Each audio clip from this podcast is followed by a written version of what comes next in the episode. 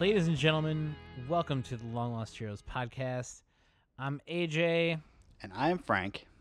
and welcome to a brand new episode. We have a brand new we have a brand new Bond kind of like he's so brand new in my mind like that we just started him and like we're done with him now. is Timothy Dalton in License to Kill. Um We barely so- knew ye. Yeah, it, it's kind of crazy. So uh Frank, you hadn't seen this movie either, right? Mm-mm. I definitely No. did not. I mean, neither of us had had really seen the work of Dalton, and we were really Timothy Dalton. We really had never seen his stuff. I guess I want to address something. I heard myself on the last podcast, and I kept referring to Dal- uh, Timothy Dalton as Dalton, which isn't to say any disrespect, because he's a fucking really cool actor and a really great guy, and he does a really great job here. I just think it's weird to say the name Timothy over and over and over again. Timothy, Timothy, Timothy. I what just, about I guess- Daniel? Daniel, Daniel, Daniel, Danny? Yeah, but like even still, like Timothy, I, I so disassociate like An adult? Timothy Dalton with James Bond. Yeah. you know, like it's just two different things. Like Tim, Tim Dalton, Tim Bond. No, you don't call him Jimmy Bond or Jim Bond. That's what they did in the shitty Casino Royale TV movie. You know, like we're not doing that. Uh, so I'm sorry to say that I we I kept I kept hearing myself say it. So I'm gonna try to say Timothy Dalton or his version of James Bond or whatever this time. So it's I break it up as much. I'm not disrespecting him in any way. I just I don't know any other way to say or talk about him. Um, so this movie, uh, I mean, I liked it, but I just kept saying, "What the hell is going on?" It what did ju- you think? yeah, so, okay. For context, I just watched it like a few hours Minutes ago. Yeah, Like, I started it this afternoon, took a little break, and here we're podcasting. So it's very, very fresh in my mind. It is a really weird movie. Like, um, my first takeaway is it doesn't really feel like a Bond movie, and I can't really explain why. And like, it also, I just doesn't, to me, doesn't really feel like it has much of a plot. It's just sort of like this free fall from like the very beginning, and like, you know, the movie basically is just Bond out for revenge, which like in a lot of ways is what Quantum of Solace is.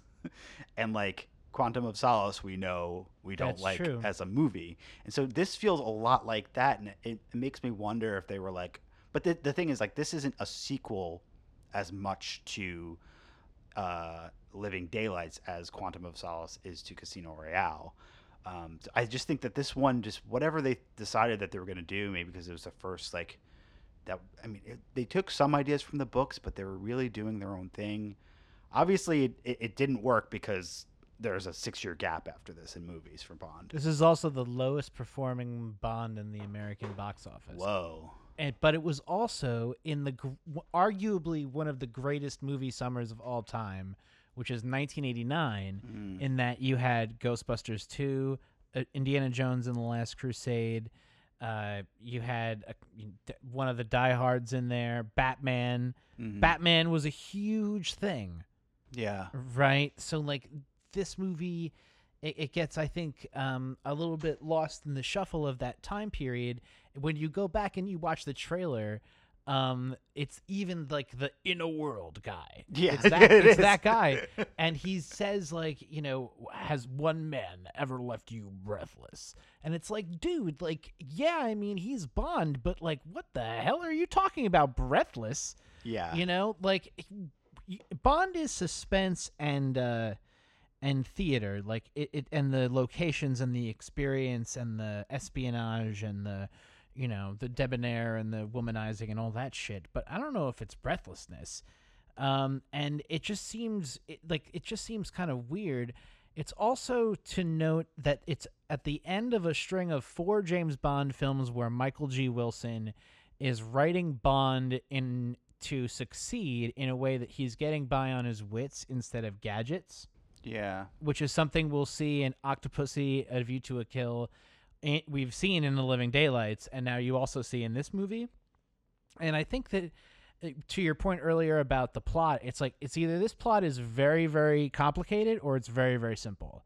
It's either he's just out for revenge and he wants to get this guy and that's it, or it's this whole two paragraph long thing about what's actually going on. right. Um, I- Yeah, it's it's weird. I mean, I know this is also the last uh, one that John Glen directed, um, so I can understand why they they were just feeling like they needed to mix things up, um, and well, like th- yeah, things changed drastically. So in in Gold, I think in Golden Eye, Cubby Broccoli is maybe is he still alive at that point? I think he I think he died in '96, so like he basically so he would have saw the release of that movie. yeah Okay.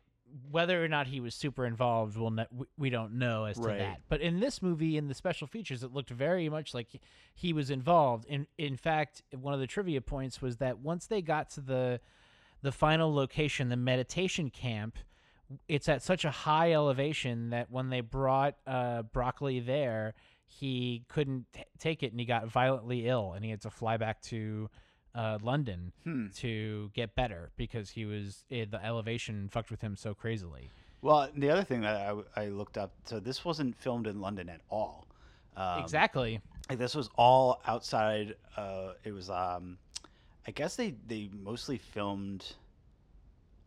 I, don't know. I, where was the other In, Pinewood Mex- in Mexico, Mexico and City, Yeah, so that's interesting, and then obviously some stuff on locations. Um, and but- Key, Key West, yeah. yeah so it's just weird um you, um, you don't see and maybe that's part of it like a lot of times in a bond movie you get to check in uh with london and you get to go to mi6 and like obviously we have m and we have money penny briefly both of them briefly but then like q is like along for the ride which is so It, bizarre that that part is actually awesome. I, i, think love that part. it's great it's great for him All i right. feel like All right. We, we got okay spoilers. I mean, whatever you you fucking idiots. so, so we'll just say that this is a weird movie. If you if you haven't watched them, I think the Timothy Dalton movies are interesting. so they're so worth it. They're worth watching. Um, maybe uh, you know, don't have your hopes up too high, but you know, there are other ones out there. Uh, so we we kind of didn't love this one, but uh, we'll tell you why now after we put up our spoilers. Right now, in three, two, one, go.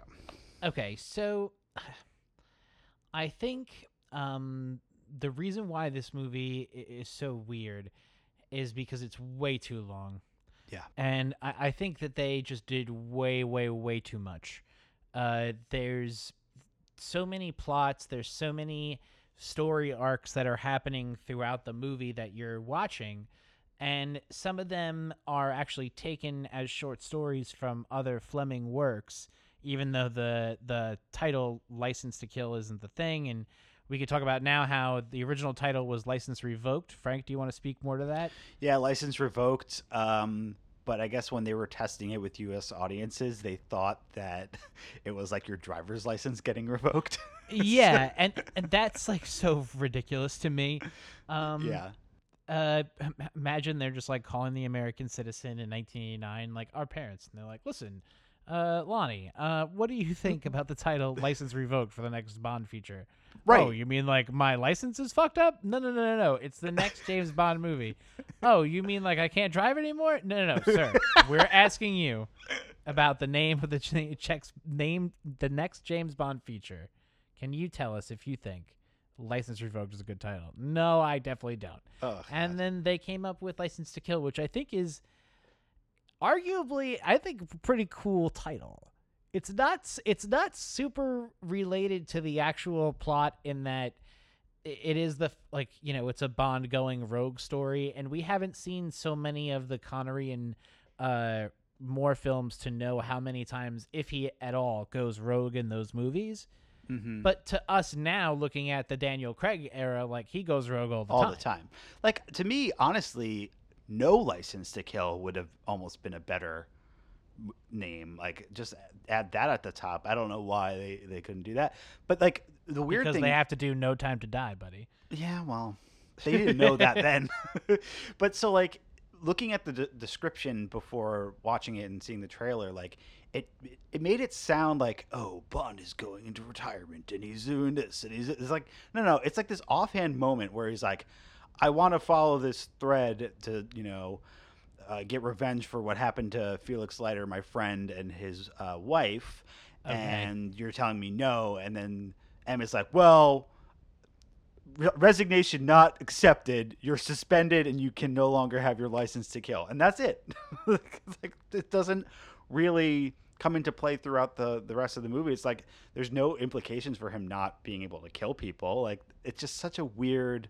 Well, but I also think yes and no. Like I think that what they're also talking about, I I think what you're referring to is when M is like, "Listen, we're not a country club. Like you can't just like leave." Yeah. I- I, I think that like it, it's kind of right And that like whatever Bond does, like it's not necessarily the day to day like Bond killing people, right? Like Bond knows how to kill people and move on, and he just runs away, and, and that's it. It was also in the '80s; they didn't have the ubiquitous, you know, closed circuit TV systems. They didn't have phones, like. You could, they the forensic science wasn't what it is today. Like it's kind of a different time a little bit Sure. you know, you could kill people a little bit, you know, more freely. I think uh, now uh, it's a little bit more difficult.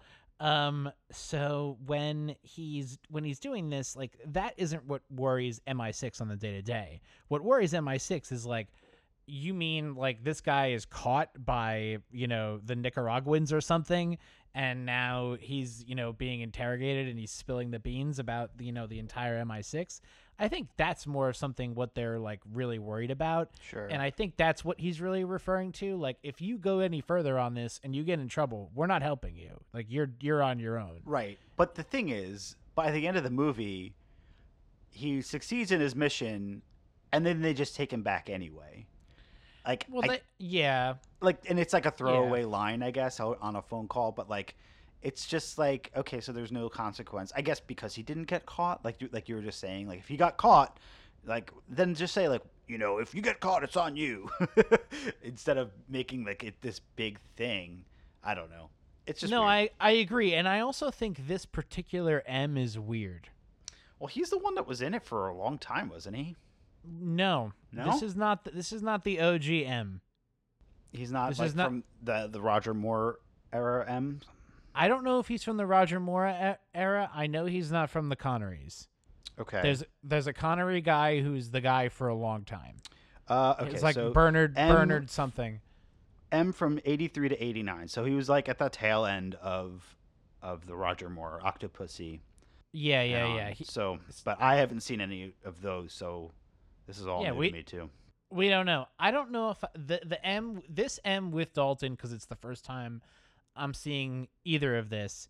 Like it's just weird, you know. And I think uh, when you when you watch it, you know, M comes off so different from the from Judi Dench, and and I love Judi Dench, and I think that she really kills it in the way that she has the relationship with both of with both Pierce Brosnan and Daniel Craig.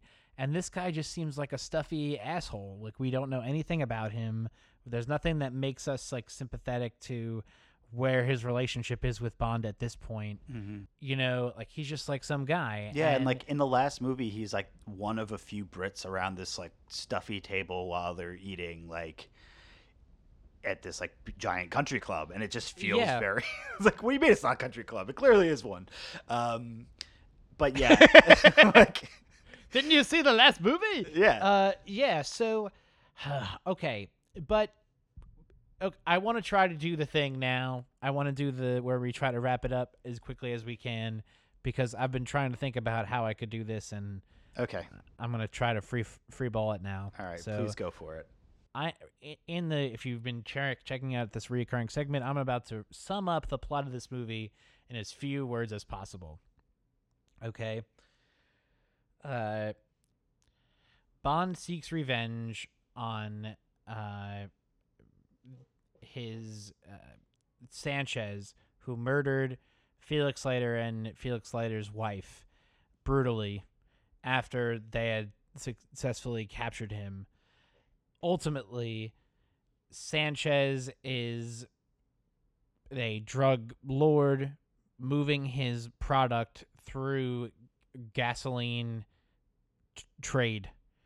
The CIA is also working on infiltrating him. Um, they're unsuccessful. and Bond has to stop this guy not because he's out to stop the drug trade, but because he's motivated by anger from Felix. End. Uh, one clarification: Felix did not die. Oh, Um, Felix got right. Felix got eaten. Yeah, he he, he lost a leg uh, by the shark. Oh, I should have remembered that because I know that the in the move in the movie they used a diver with one leg. And they Ah, had the the uh, diver's fake leg be eaten by the shark. interesting. Uh, um, so one other like interesting. So okay, now if we did your segment, we're going to go to my segment, the continuity corner. Um, uh, so this particular Felix Leiter is not the same actor that was in the last movie. de- definitely not. Definitely not. But he was in Live and Let Die, which is like What? Yeah, which is like a huge gap, but he's back. um, so that's I, I think because you know people are probably like, oh yeah, Felix Leiter, I want to remember this character. And it's like if you have someone that was there before and he's, he's like a major player as a plot point. Um, so that's interesting. They also have like a throwaway line of, um, oh, Bond used to be married before. Like so, like this is sort of like saying that this James Bond that we're watching right now is an evolved version of Roger Moore. Like he Oh shit. he like a couple years later, this is what's happening. I don't know. It's just like very confusing. And then also, if if we're gonna go with continuity, doesn't Felix Leiter show up later on in the Brosnan era? I don't remember, but I feel like Uh, he does, unless he doesn't. I don't. I actually don't think that he does. Because if he did, he should have only one leg. no, no, no. I don't. I don't think so. I think Felix um, only comes back by Jeffrey Wright, you may be right because we have that other guy, uh, like the, um, but he's not Felix. but he's not Felix. No, he's just some guy. Um, okay, so what else can we say about License to Kill? I, I, I guess- Robert Davi. Robert- We have to talk about Robert Davi. okay. All right, the bad guy from the Goonies, the bad evil Fratelli brother, not Joe Pantoliano, not the guy from the Matrix, okay, and not the mom. hmm All right, definitely not the mom, and also definitely not Sloth. okay, I'm talking about the brother who sings "Ooh Fortuna" to Chunk when he catches him. Okay, Robert Davi is the bad guy in this movie, and he's fucking awesome. He's a good bad guy. I, I do he's like him. really he's really the redeeming quality of this whole movie for me because he's giving a hundred and like he's giving a hundred percent timothy dalton is giving hundred and eighty percent i relate to timothy dalton on a level of like he- timothy dalton is so fucking dramatic yeah. and like this this movie specifically is all timothy dalton attitude you know like when he yells at um pam bouvier in the fucking uh casino shaken not stirred Yeah. like come on you asshole It's it's not like- swagger. He doesn't have swagger. yeah He's like he has no right it's drama.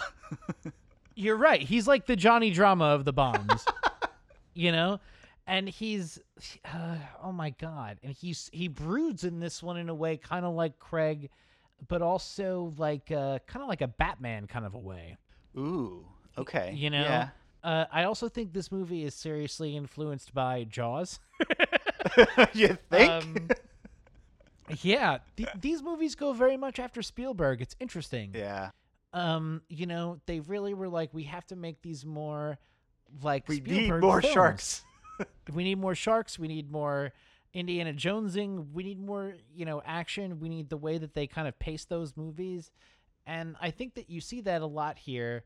I really like the sequence with the with the shark in the beginning. I like that whole beginning part, but I feel like they could have started the movie there, and you know, I, I don't I don't know. Like it's it's weird to see. I think that the the opening sequence of this movie is um i it's it's fun. Like the the idea is very is very fun, but it's also like super cheesy and campy. Exactly. At the you know it, like doesn't. it's do- I mean, it sets up the plot, but it's also not like it's not spectacular. It's like it's cool and different. Right.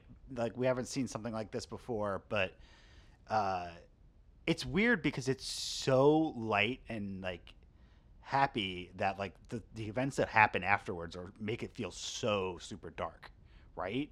Well, that's why like I think I I think if you were gonna do this scene now, and like how you would do like a lower stakes opening sequence with Bond, is make it be like him having like a regular friendly meeting. You know, like he's gonna meet a friend or a girl for coffee at a time, and then some crazy shit happens that he has to deal with in the first five minutes of the movie trying to get to the person. Like that's way more relatable in Bond. Like we never Bond doesn't go to fucking weddings. Bond doesn't have a fucking plus one. He doesn't go to the open bar.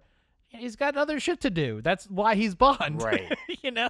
You know, like the idea that he's at like some fucking Stom wedding in Florida. Like what the hell?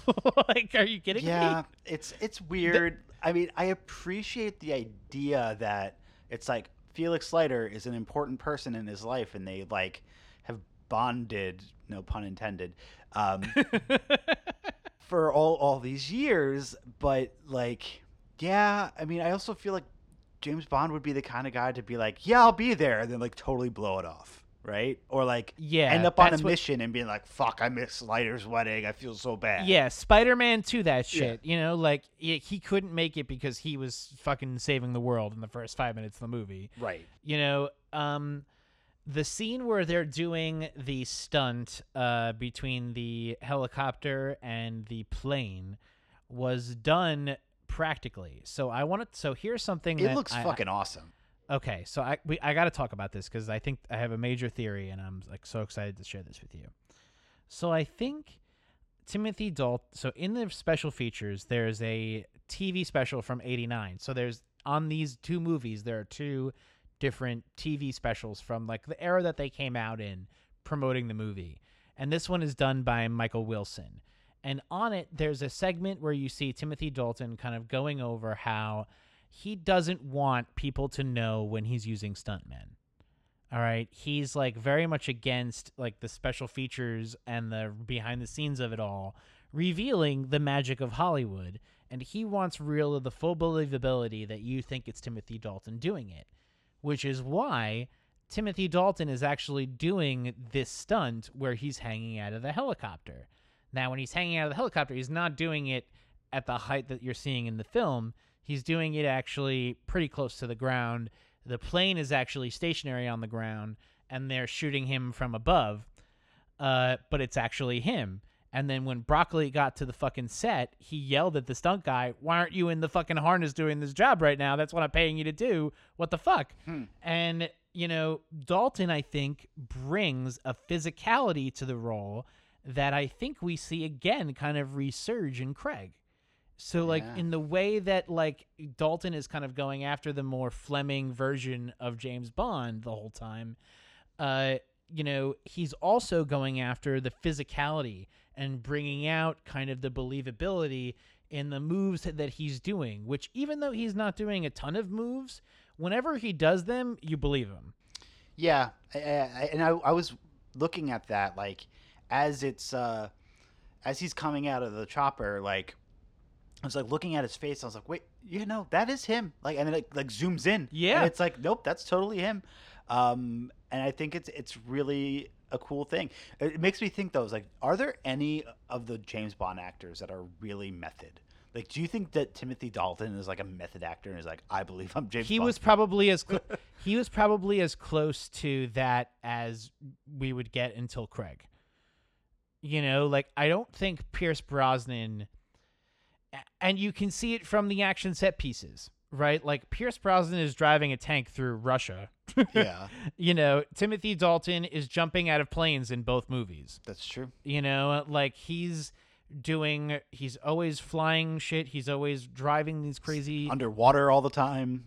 he's underwater all the time like he's doing really intense stunt work and i think that that really you can't fault that and i think that that also goes on to fur to to kind of maybe inspire craig in a way that like in order for him to really stick out. Like the complexity and the way they shoot these scenes now, like it's inarguable that he, like the what the work he's doing is it's like he's doing stunt acting. Hmm.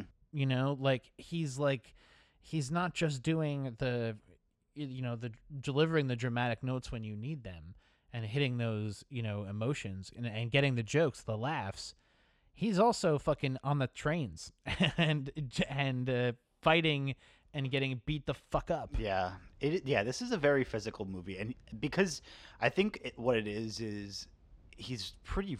Bond is pretty reckless a lot of the time in this movie, exactly and like you don't really feel like he has a plan. He's just kind of going along with it as he's as he's there, and because of that, he gets captured a lot and he gets beat up a lot, and like maybe he doesn't get tortured or anything like that, but like he he goes through a, the ringer pretty much, and like you know by the end of it, it's like damn, how did you even survive that? Like it's it's crazy because he gets um he's he's captured a ton in this movie over and over again over and over again.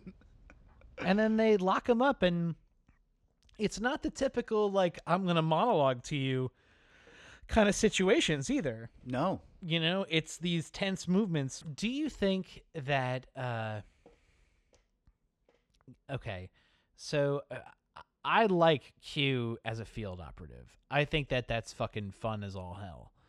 Um but do you do you miss the a car? Do you miss kind of the maybe the more formulaic bondness of it all yeah, because I think that in the, some ways this movie is going back to formula, and some ways it's going away from formula. What do you think of that? I feel like it's going away from formula a lot. Um, bringing in Q where you do, I feel like is because like oh he's he's a rogue agent. He's do- doesn't have like here's your mission and here's all the stuff you need for your mission. Like it's kind of cool to see like Moneypenny and, and Q being like oh we care about this this person not just like this guy we work with right? Like so they're they're trying to help him in in any way they can. Um but like it does take me out of it a little bit. Like yeah there's no real car sequence. And like the, to me like and maybe this happens more often than not with the gadgets but it like it jumped out to me. It's like why did did his like explosive device thing need to be uh toothpaste and why did the other thing need to be cigarettes? It's like you never see him like going through customs or something. It's like oh yeah these are all just regular stuff. Like like it just it could have just been like hey bond here's this, this bomb that you can use right? Like Well, no, the novelty I- of it it just it felt really like forced and unnecessary and well, you hit it right on the head because that's why it's directly lampooned in Austin Powers. ah You know, like the cr- the silliness of that all, the idea that this is the plastic explosive toothpaste twice. like that that can't be a mistake. And I think what what Mike Myers is trying to say, and I think also Bond actually does ultimately, is that uh, one we have to move away from the ridiculous gadgets that make n- that no longer have relevance in the technological world that we live in um but two that like the the places that you go for jokes in these movies had had to go away. You know what i mean? And the q segments were big joke getters especially as we saw where they were trying to say about the ghetto blaster. We they thought that was fucking hilarious.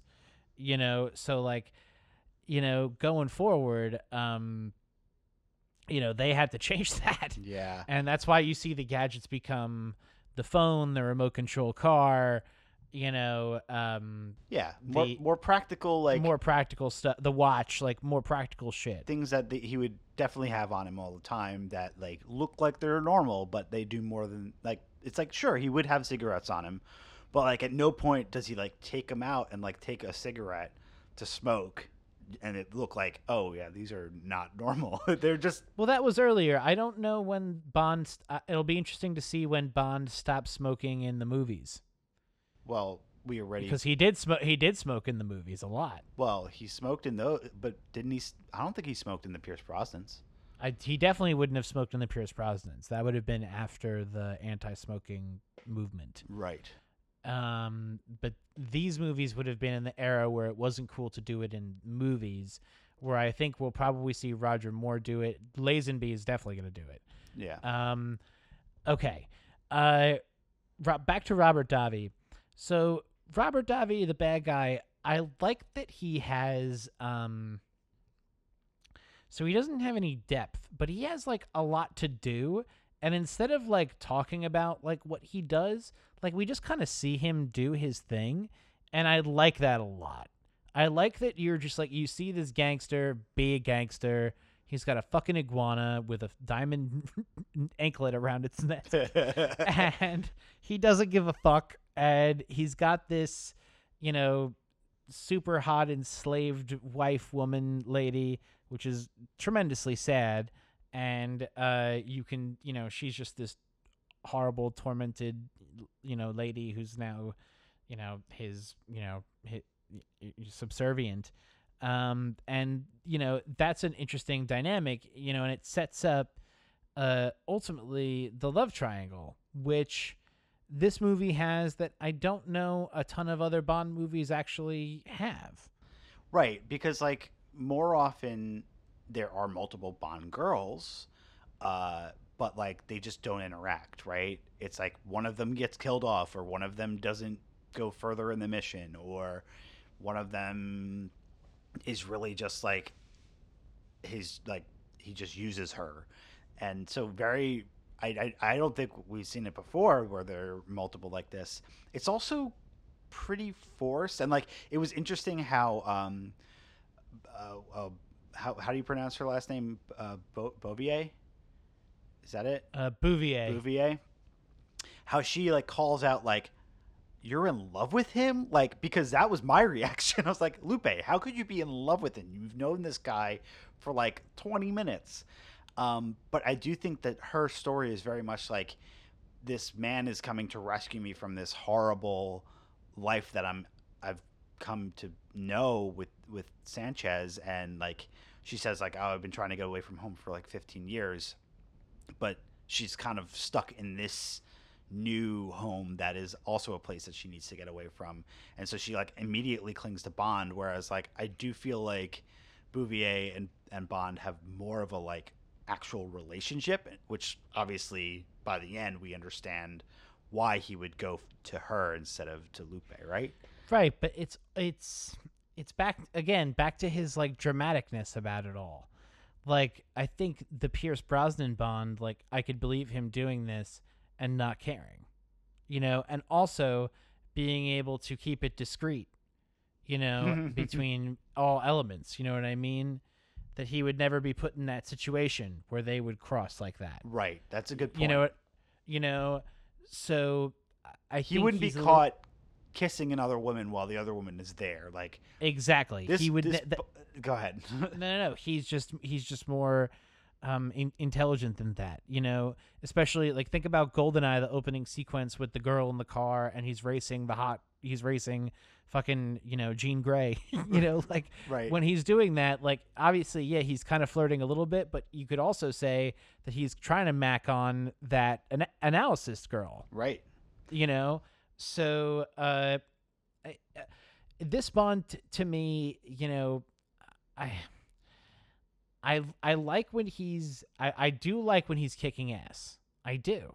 And and i and i feel like it's earned in a lot of ways especially this movie that like he's out for revenge. I get why he's out for revenge. Like his motivation is very simple. You know what i mean? Yep. but when you get to kind of the craziness that I think that's a little bit underdeveloped in this movie. Like, why are they at the meditation camp? And when did the meditation camp and the meditation church system become the way that they launder the gasoline cocaine? well, right. like, like, are you buying your gas at the church now?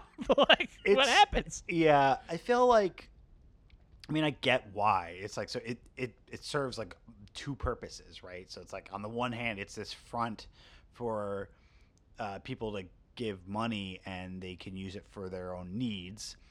Uh, but it's also like this gigantic location that they can easily you know do their operation with with the gasoline and the and the drugs and you know they're showing the um the representatives from China I think right um Yeah, from Hong Kong. Hong Kong um so like that's why they're there but it's like Wayne Newton So Wayne Newton always wanted to be in a James Bond movie, really and yeah, and then they put him in the movie. he's got like he's in it like I thought he was just gonna be in that video and he's like in it So like, so that's what I'm talking about. Like, this is very interesting to me. Like the idea that there's a meditation cult that has branches in the in the states.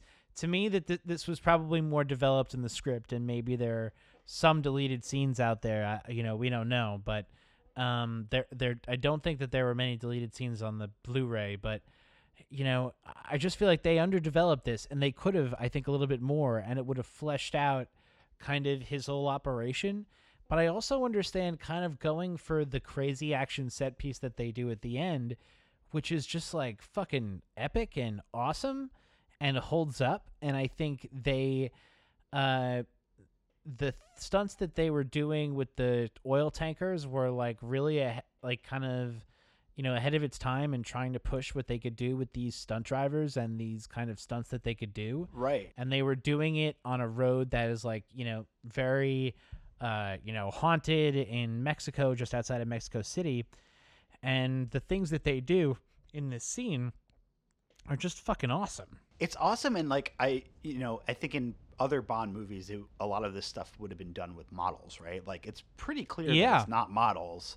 It's real. And but there are some also very absurd things that james bond is able to do with this these tankers. Like so there the two that jump out in my mind are, are one when he like goes on the side uh like on the two like left side wheels yo the driver did that without special effects though That's insane. Oh my god. like like they had a special effect rig that they had built that had like a third wheel that would like come down near the head of the cab of the truck Huh. um but they ultimately the guy was so talented that he could do it without it I also love that like the moment that he comes down is like to crush the car. yeah exactly uh, the other one that's so absurd to me is when it the it it's just like the the head of the truck and he like Yeah. pops a wheelie through the fire. so yeah they built a s- that's real too they built so like that's what's also cool about these movies i guess is like we're so used to seeing that that would be totally done digitally now Yeah. you know they made a real rig where the you know the um the axles were further back in the car in the truck so that it could do that and it was real you know like and there's a real guy in there doing that. Um yeah i, I really like the ending of this movie. I i i love robert davi. I, I feel like he's kind of in this in the same way that living daylights doesn't really have the big bad like they were like this movie is a correction like we need a clear bad guy. Yeah. like you know like we need to figure out exactly who the bad guy is. He's you know even in the promotional material it's like this guy's ripped from the headlines you know? Obviously going after uh noriega is really the guy they're trying to ma- make you know uh, emulate not really pablo escobar. Um and I- i think that they do really cool you know uh, stuff in this movie with them I like that I they don't- set him up in the beginning, right? That yeah at first you're like, okay, they're catching this guy, so, so like that's it. But like that's just the beginning, right? Like this is how you're introduced to him, and it's like he's getting his revenge in the be at the you know right after in the first act, and so after that we're following James getting. You know his counter revenge, the avenging, the Um, avenging but uh, so yeah, I mean, I think at the beginning he it, almost is like uh is he just gonna be another inept guy like we had in the last one? But like no, he he's just got this big uh, empire that you know he almost got caught or, or he did get caught, uh, but he's able to kind of recover from it and like.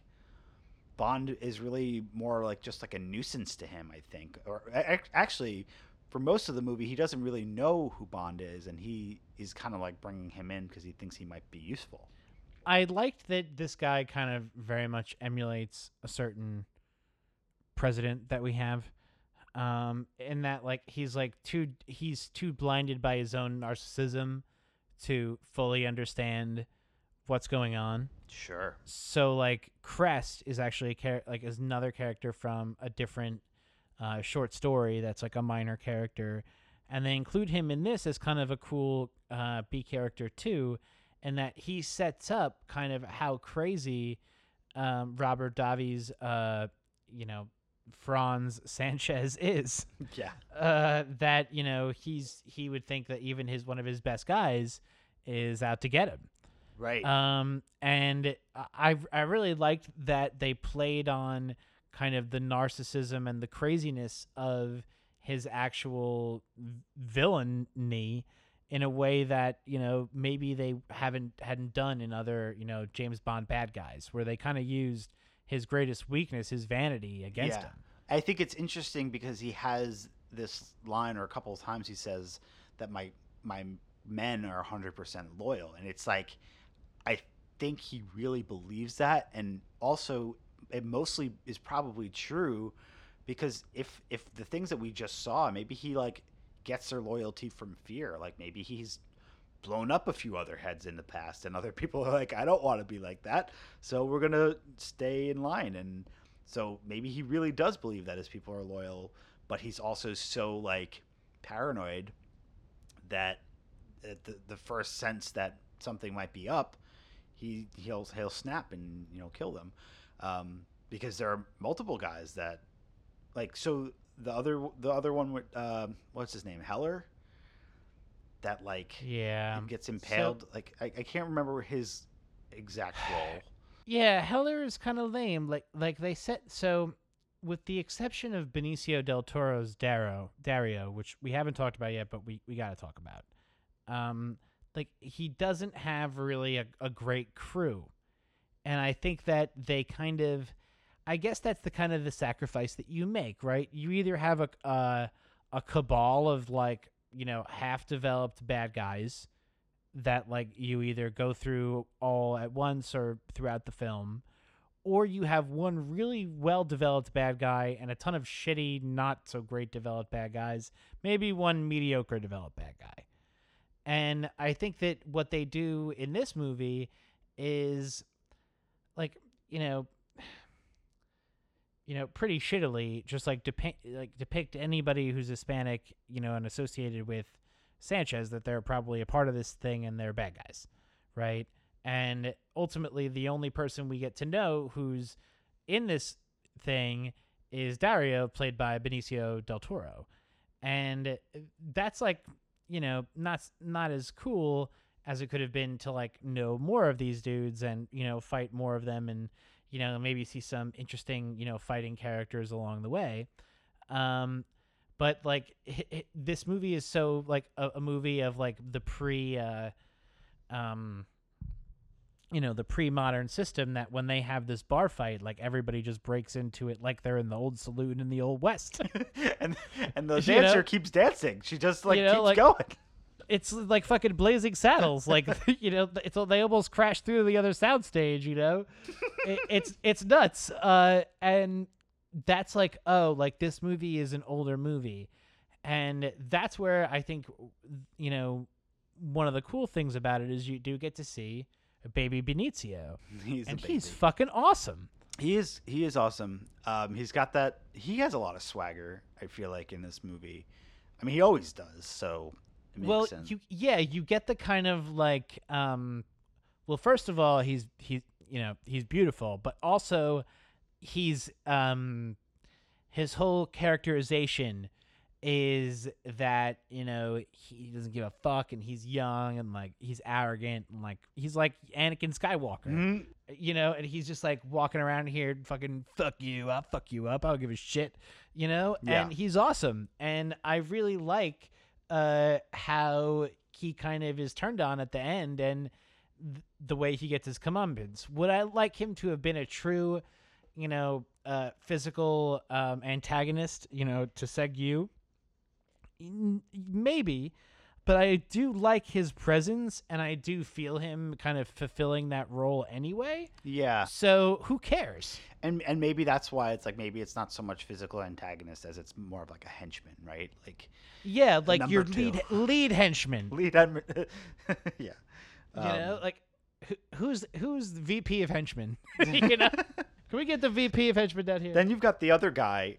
You've got the the the financial advisor guy. oh, the Wall Street bro. Yeah, he's so weird. Yeah, that's a weird character for this movie, but it also fits because then you know what it does? It brings in the Americans as a bad as a bad guy. Yeah. You know, and they and I'm sure that they had maybe done this in the earlier movies because we know that a lot of the Roger Moore movies have stuff to do in in the states, but uh you know, I, I think that for a long time you couldn't have you know anybody's hands in the cookie jar who wasn't um, the Russians, and you know I could see how this movie kind of sets up what they do, you know, later in Quantum of Solace, um, how they treat uh, the the Americans in you know uh, you know later on in uh, the Craig movies. I- don't know. I'm I'm curious to see um, you know how they uh, deal with the the relation the special relationship kind of going forward like living in the age of Trump like like that's even if to say that they make any more James Bond movies which I'm going to go on record before we do the ratings and say I don't know if they're going to make any more James Bond movies after this next one. Holy shit. That I is- think- that is a bold statement. I think maybe they're going to be done. Here's why. Whoa. I think that they've maybe explored the entirety of places that this character can go. And I don't think that taking him into the future um, further, uh, at, at least for, you know, a, maybe a long time, I would say maybe like a Star Wars level gap, like of 1983 to 1999 Hmm. like that kind of level of a gap I could see maybe, but I don't know if maybe James Bond is of his time in the 20th century. And I don't know if in the 21st century, now that the way that the world is changing so much, that we're going to want him and we're going to need him. Wow. It's interesting. I mean, I guess the more movies we watch, the more we see what's been done and it's like how what what else can really be done.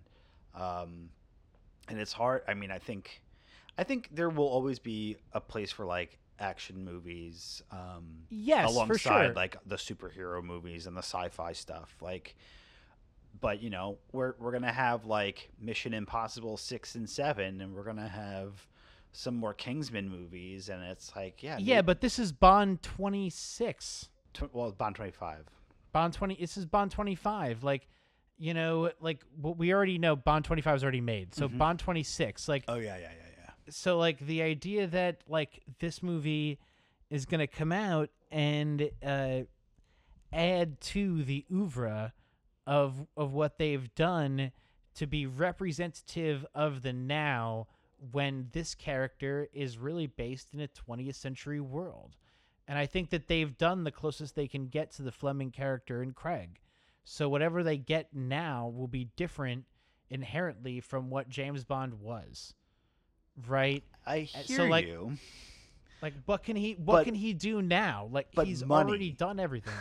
Money. yeah, but money, but like but that brings me back to our discussion we had in the retrospective on Craig, which is like, you know, do you do a you know, do you change up the formula? Do you do a a period piece? Do you do something, you know, do you do a remake? Do you do different versions of you know, characters in different ways? Like to me I, I don't know and, and and maybe maybe the best thing to do is to kind of you know Yeah.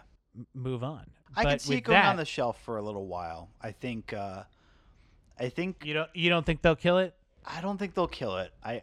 I think uh, we could see at least a six-year gap, um, especially just like knowing how much um, has been riding on the on this last Bond, and like that Daniel Craig has put in so many such a different perspective, and it would be really hard to follow that up with just like another James Bond movie. I think I feel like they need to come out with a statement and be like, we're gonna pause for a while and like we'll take some time to develop and see what we want to do. Um, but I don't think James Bond is gone forever. I, that I think there are enough people out there that would want to see something new, and I think there'll be people out there that you know will be able to come up with something and write something that we've never seen before. Um, I like the idea of a period piece. You said that before. What if there's like a future Bond? Oh, like a Spider-Man 2099 kind of thing. That'd be cool.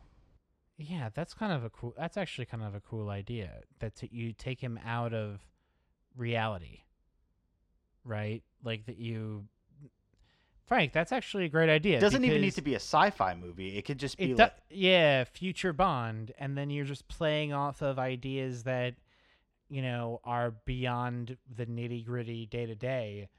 You know, different threats, different ideas. You know, cool futuristic thinking. Here, that's a very smart idea, Frank. all right, all right. I so hope I hope Barbara and Michael are listening. I hope so. Um, so now let's skewer their movie. No, I'm just kidding. Uh, yeah. So th- we're. Uh,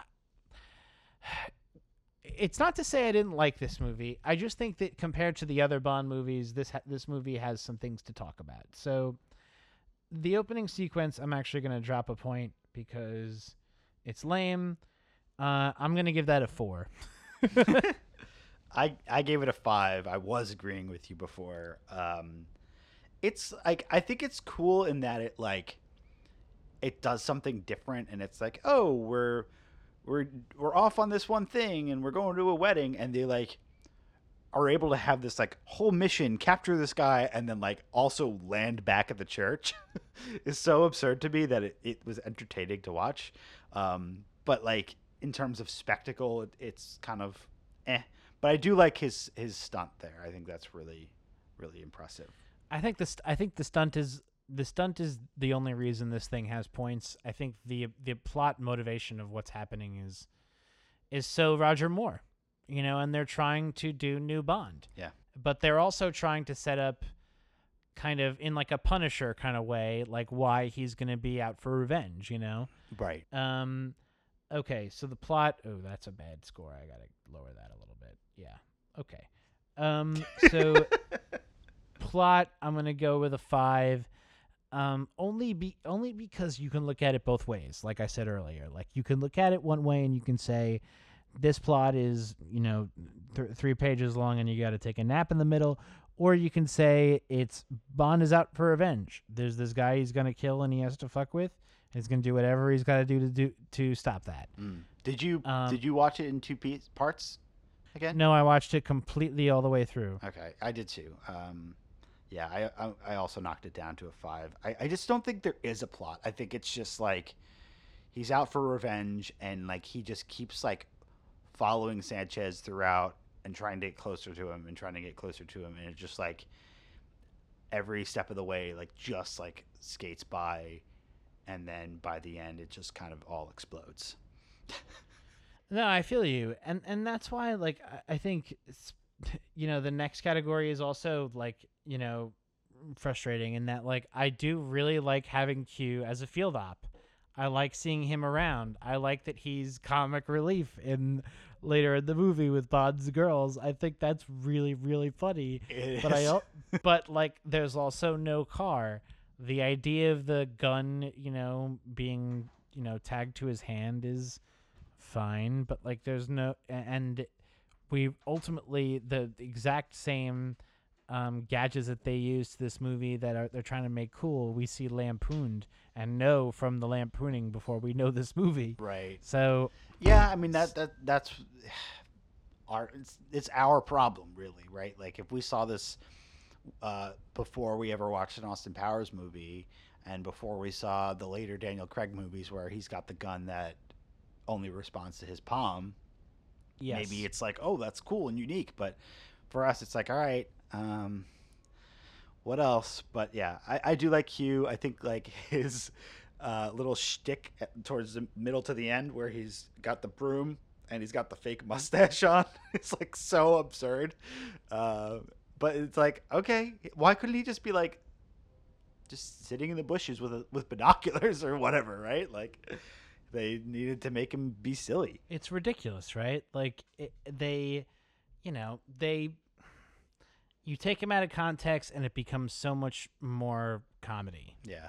You know, like i in the lab in MI6, yes, this guy makes sense. you know, Maybe we need just a pure Q comedy movie. I'm down for that actually. you know, like, and he's just like getting into you know hijinks, making different kinds of materials. Uh, I think that would be great. That'd be great. Um, Bond girls, you know, I like them, but I think they're forgettable. Uh, You know, I like both of the actresses. I think they're both beautiful. I think they're both okay. Yeah. So okay, so you gave a, a five. I gave them a Yes. six. Um, yeah, they are both beautiful. I think. Um, I feel I yeah, Lupe just like I, I feel bad for her more than anything, and I I don't really think she has much like service to the plot, and like she just kind of especially at the beginning, she's like half naked everywhere, just like, uh, like I don't know, I, I, what am I supposed to do? Leave me, like. Uh, she's she's like less interesting to me than um, Bouvier. I think she's like a really good foil for Bond, and like being an ex-army pilot, and like she could really hold her own, and she does a lot of action throughout this movie, but also has some like weird moments as well. That it's like, come on, like. This is a movie of the late '80s, and uh, they're gonna treat women this way. Yeah, it's interesting. You know, it's interesting because they're trying to appeal to, I think, two different. It's gonna sound bad, but two different generations of women.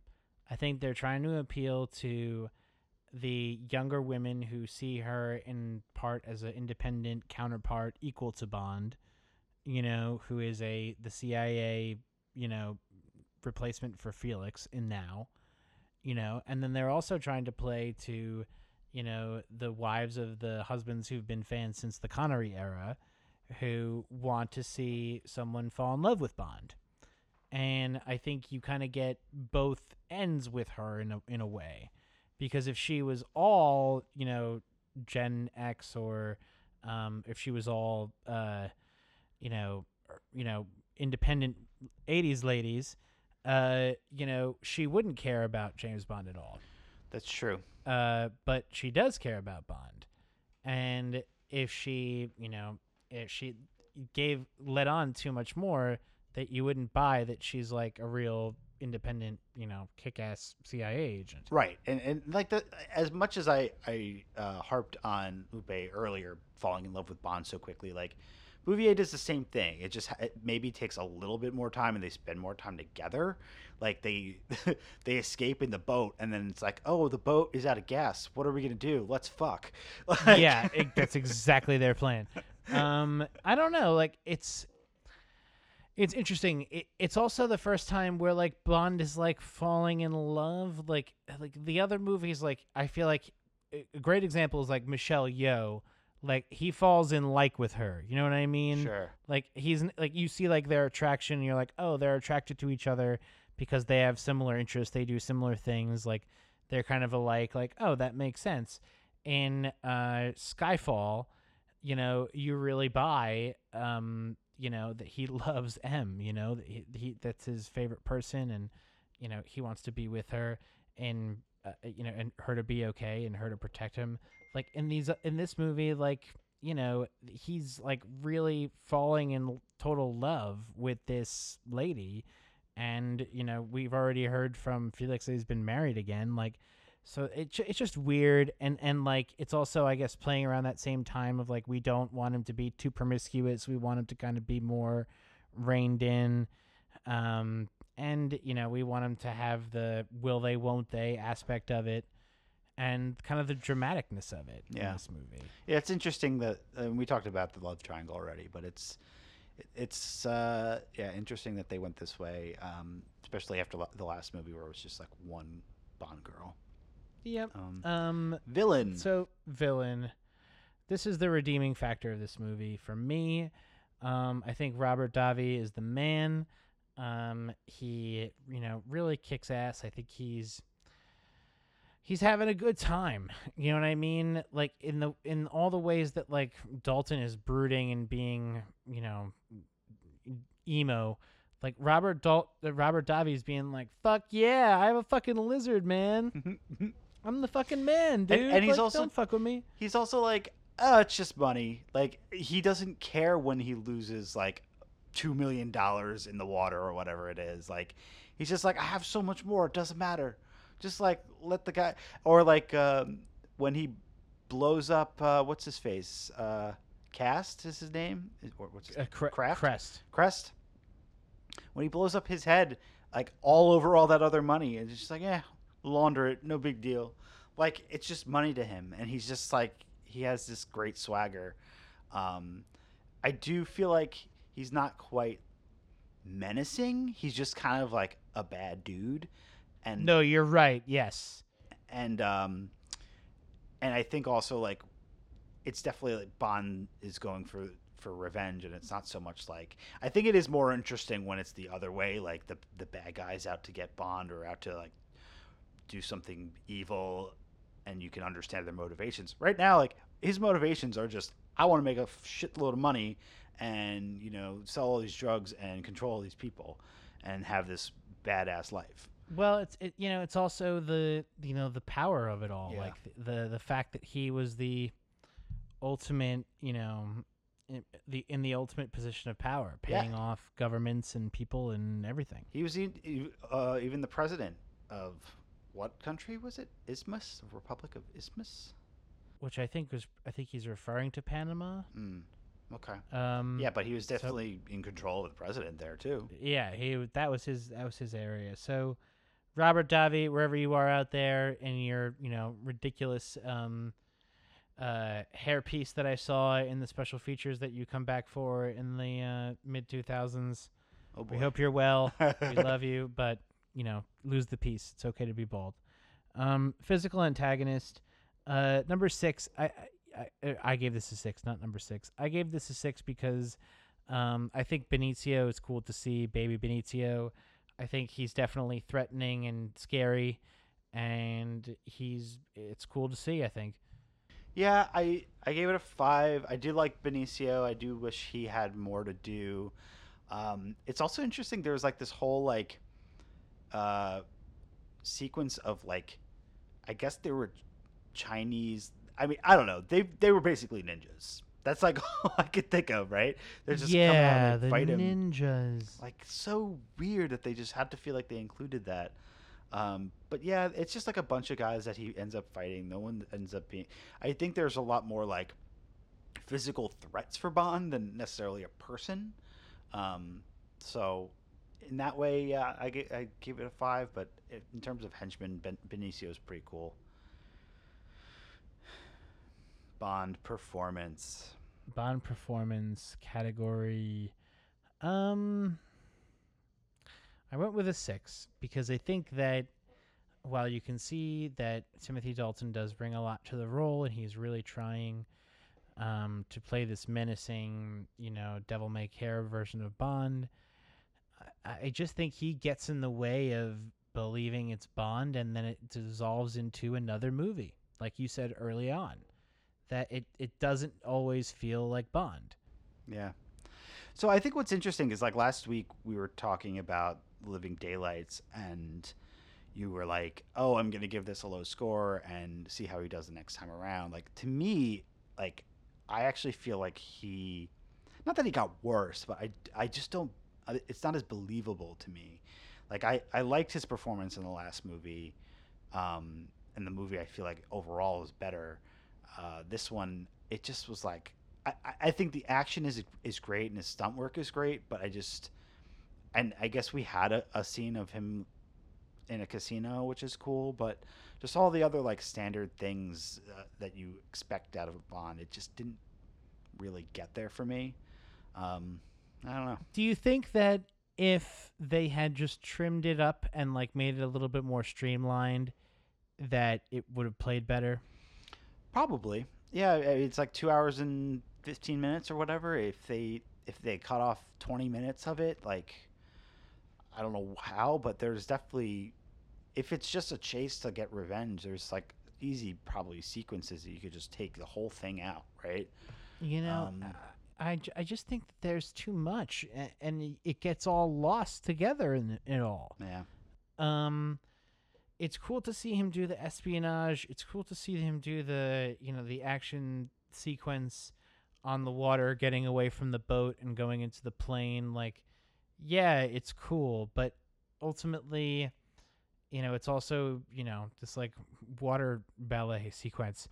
Oh, the, Um, yeah. Uh, we'll get there. The uh, the barefoot jet skiing. That's that was sweet. Um, um, it's yeah, weird to me though that like in James Bond movies, like in this one particular, he's like, "Oh, I'm." He, he was trying to convince Sanchez that he was like a, uh, like a, a guy for hire, like an assassin or whatever. Like he never is like not gonna say that his name is James Bond. Like, when has James Bond ever assumed another identity to like do the espionage?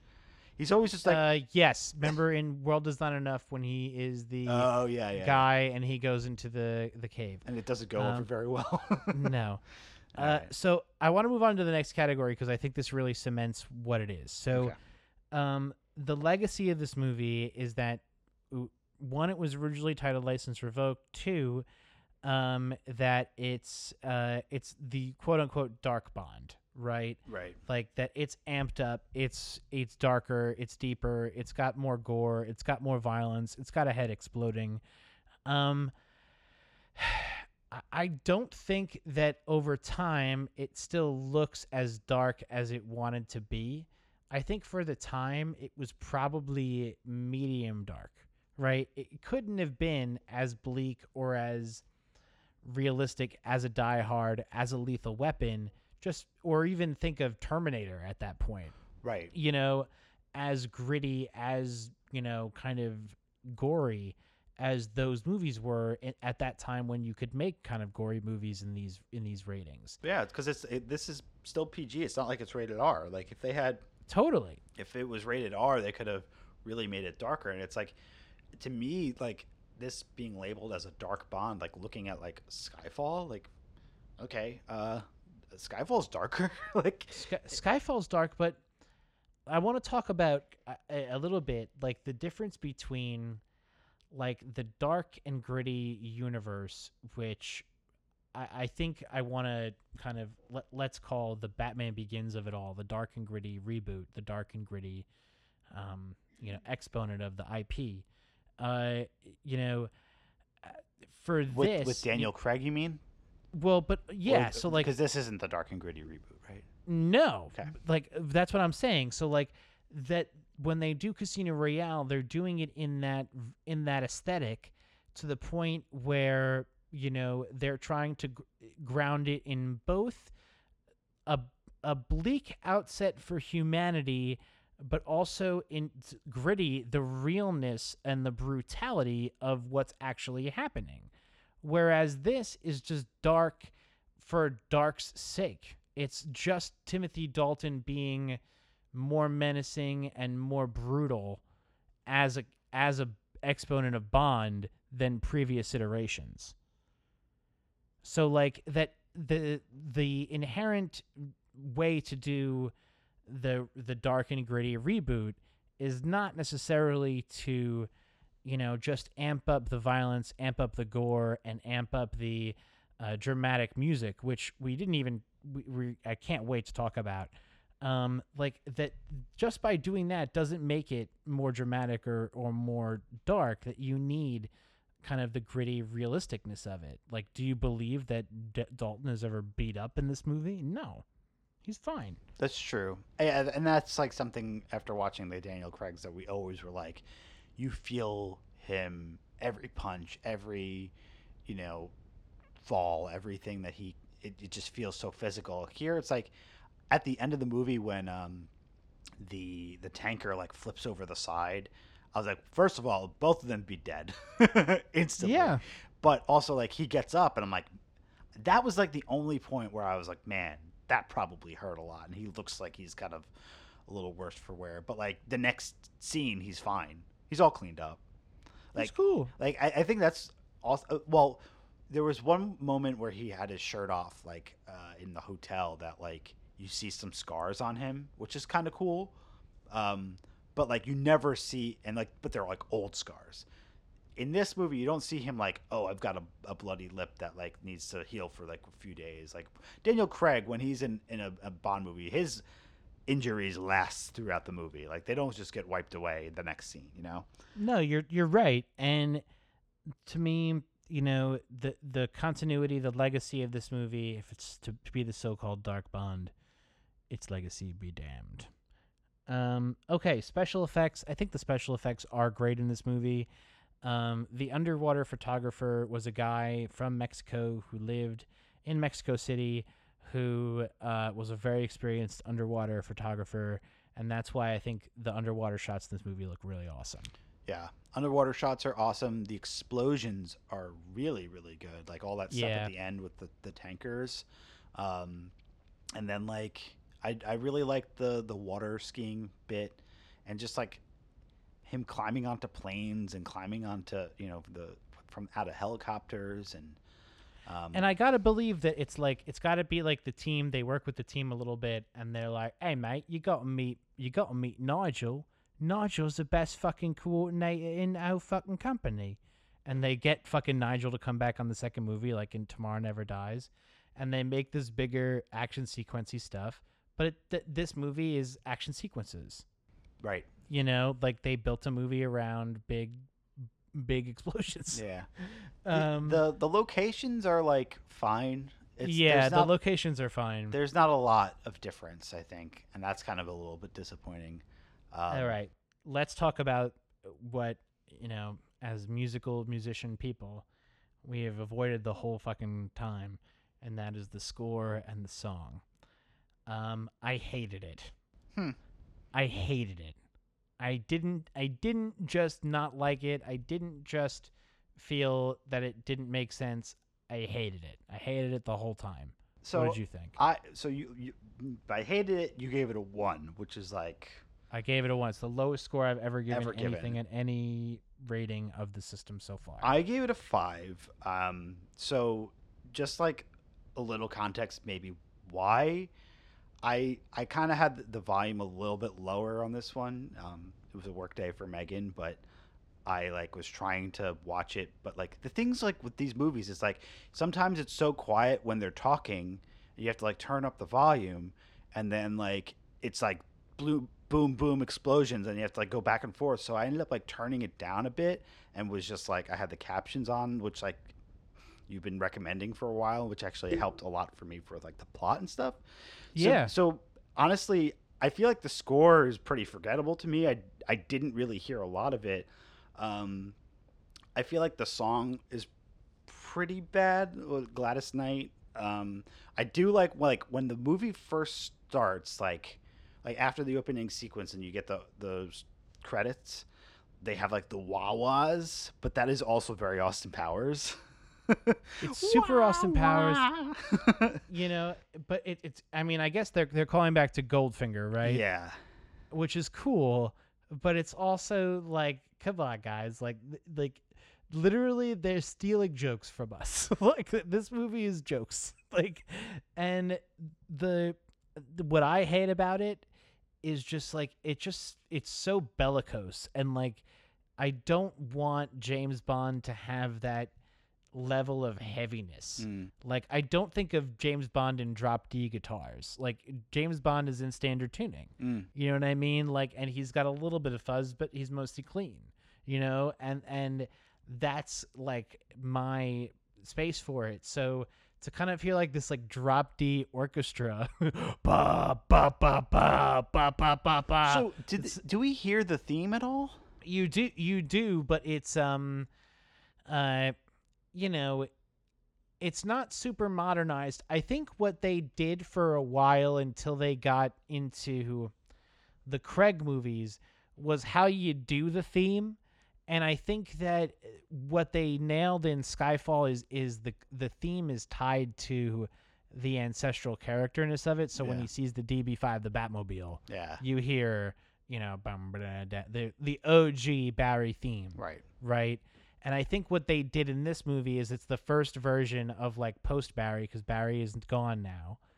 um, where they're like, all right, we have to reiterate it, and then we have to do his version. We have to do his arrangement um, with our people, you know, our style, and they did that, and I think it just sounds, it sounds drop D. It sounds, it sounds Yeah. um, over processed and like that '80s compressed sound.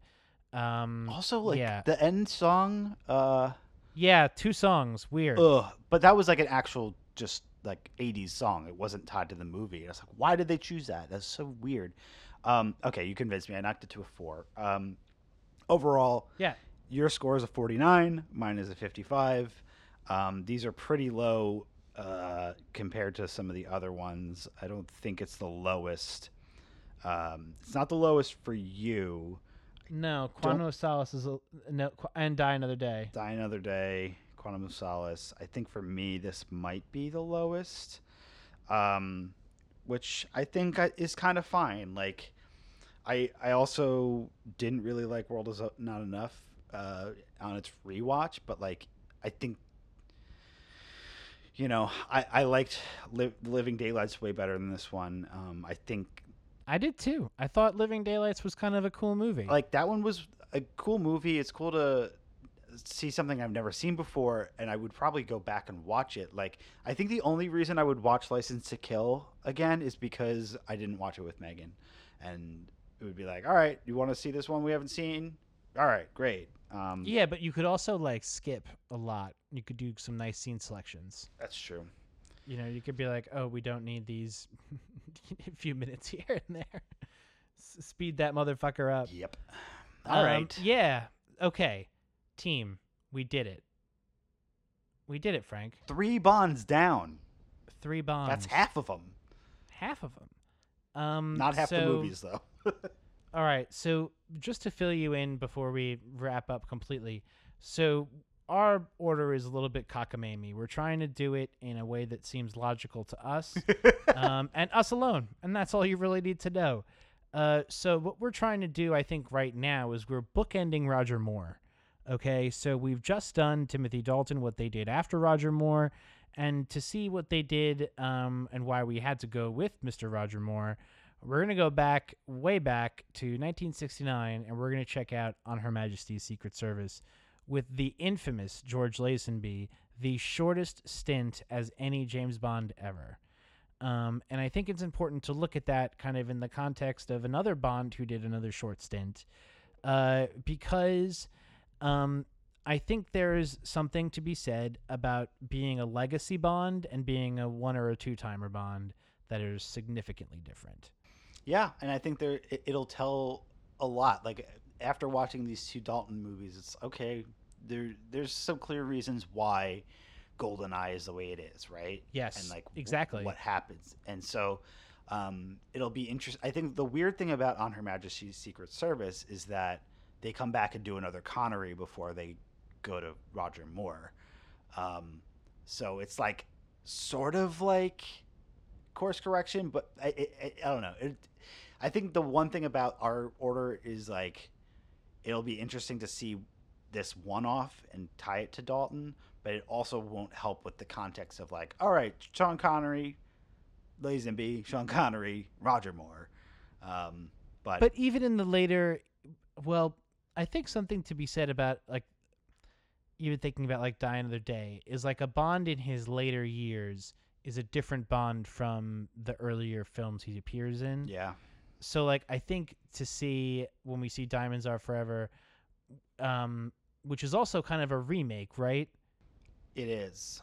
so like i i- that's like i think it's kind of it's going to be interesting to see where that kind of fits because in my mind like the next cultural bond would have been live and let die i mean it's got the kick-ass wings song Right. you know and it, it's I- i don't know um and then you and my dad was a roger moore guy anyway um okay so ladies and gentlemen um this has been a great episode uh i've been i hope you enjoyed it i fucking thoroughly did uh, you can find us www.longlostheroes.net. You can check us out online at LLH Podcast, Facebook, Instagram, and Twitter. You can check out the podcast on all streaming services Stitcher, Spotify, Apple, Google, uh, you name it, we're on it. Um, Uh, what am I? Oh, you can email us info at longlostheroes.net. I'm AJ. And I'm Frank. Thank you, everybody. Thanks, everyone. We'll catch you next week.